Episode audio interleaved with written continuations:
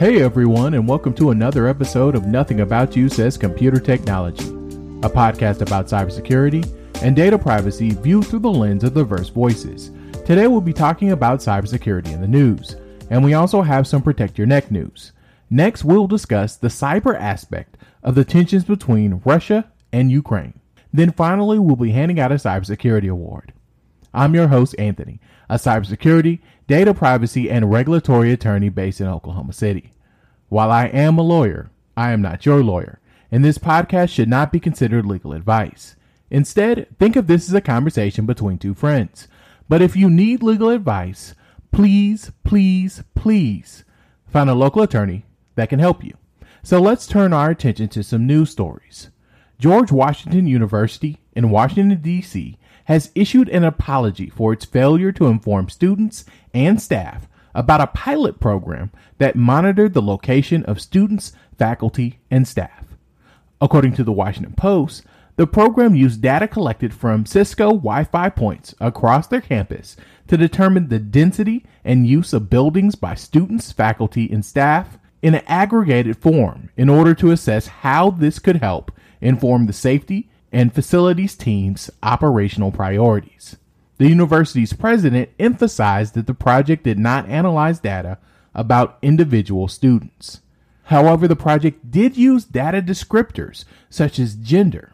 The school also states that any data that it has not already destroyed will be destroyed. As we get closer to the midterm elections, election officials have requested more funds to address cyber threats. The funds will be used to test computer networks and provide cyber training for employees and volunteers. According to the Washington Post, these requests vary in amounts, with some Democrats requesting up to $20 billion in additional funding, while other budgets request around $5 billion. But there has been some pushback from Congress, with some pointing out the large amount of fundings that states have already received from Congress and that a lot of this funding has not been spent. Commentators have pointed out that a large portion of this funding has been earmarked to buy election machines. However, states are in need of funding to address the issues that they will most certainly face in November. According to Reuters, Meta, the parent company of Facebook, has agreed to a $90 million settlement to resolve a class action lawsuit that accused Facebook of tracking users when they were logged off of the system. The proposed settlement must be approved by the judge. What's interesting about this case is that it was initially dismissed in 2017 and was revived almost three years later after an appellate court found that users could try to prove that the company profited unjustly from violating their privacy. We also have some Protect Your Neck news. During this segment, we'll be talking about current scams you should be aware of, and other vulnerabilities that you need to address. Think of this as Patch Tuesday and a cybersecurity incident report rolled all into one. The New York Times is reporting on a new type of romance scheme used by crypto scammers. According to the story, a woman met a man that checked all of her boxes for a potential relationship. She met him on the dating app Hinge and was ultimately scammed out of almost $300,000. So, how does this scam work? It starts off like a typical romance scam, where the criminal connects with their victim on a dating app, then gets them to trust them before moving the conversation from the dating app to WhatsApp or another encrypted messaging service. The criminal then offers to teach their victims how to invest in cryptocurrency.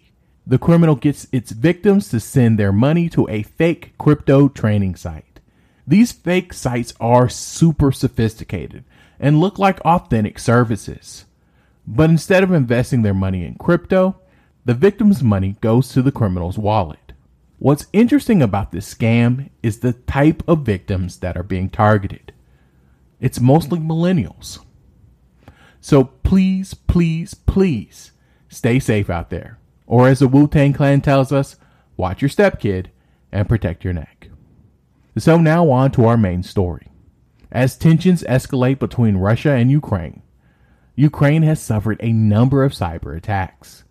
The most recent attack targeted the websites of Ukraine's defense ministry and army, as well as the country's two largest banks. According to Reuters, this was the largest assault of its kind in the country's history. The cybercriminals used a DDoS attack, or denial of service attack. According to reports by the New York Times, the attack likely cost millions of dollars to execute. Because of the scope and the costs, Ukrainian officials are blaming the Russian government. The Russian government, in turn, is denying any allegations of involvement.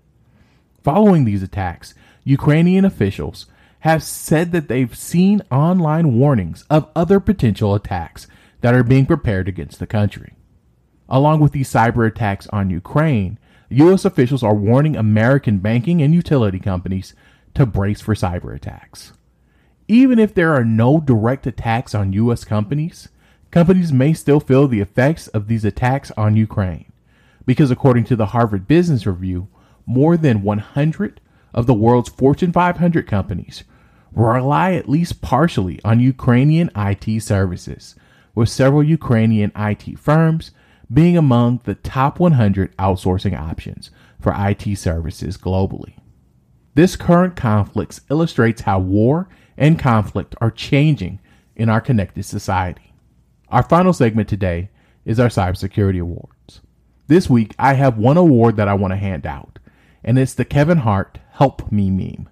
Comedian Kevin Hart had a bit in one of his stand up routines where he is pleading to a friend to help him by backing up one of his lies to his girlfriend. The plea for help quickly became an often used meme by people. This week, the Department of Justice announced its plans to change its approach to addressing ransomware attacks by focusing on helping victims, even if this help has a detrimental effect on the prosecution and criminal investigations of attackers. Victims have often criticized the FBI and the DOJ for being slow to help them, especially when the FBI waited weeks to provide decryption keys last year related to the Kaseya ransomware attack. Thank you so much for joining us today on Nothing About You Says Computer Technology. Please subscribe, rate, and review us on iTunes, Stitcher, and Spotify. You can also visit the show's website at nothingaboutyou.com. I'm your host, Anthony, and I'll see everyone next week.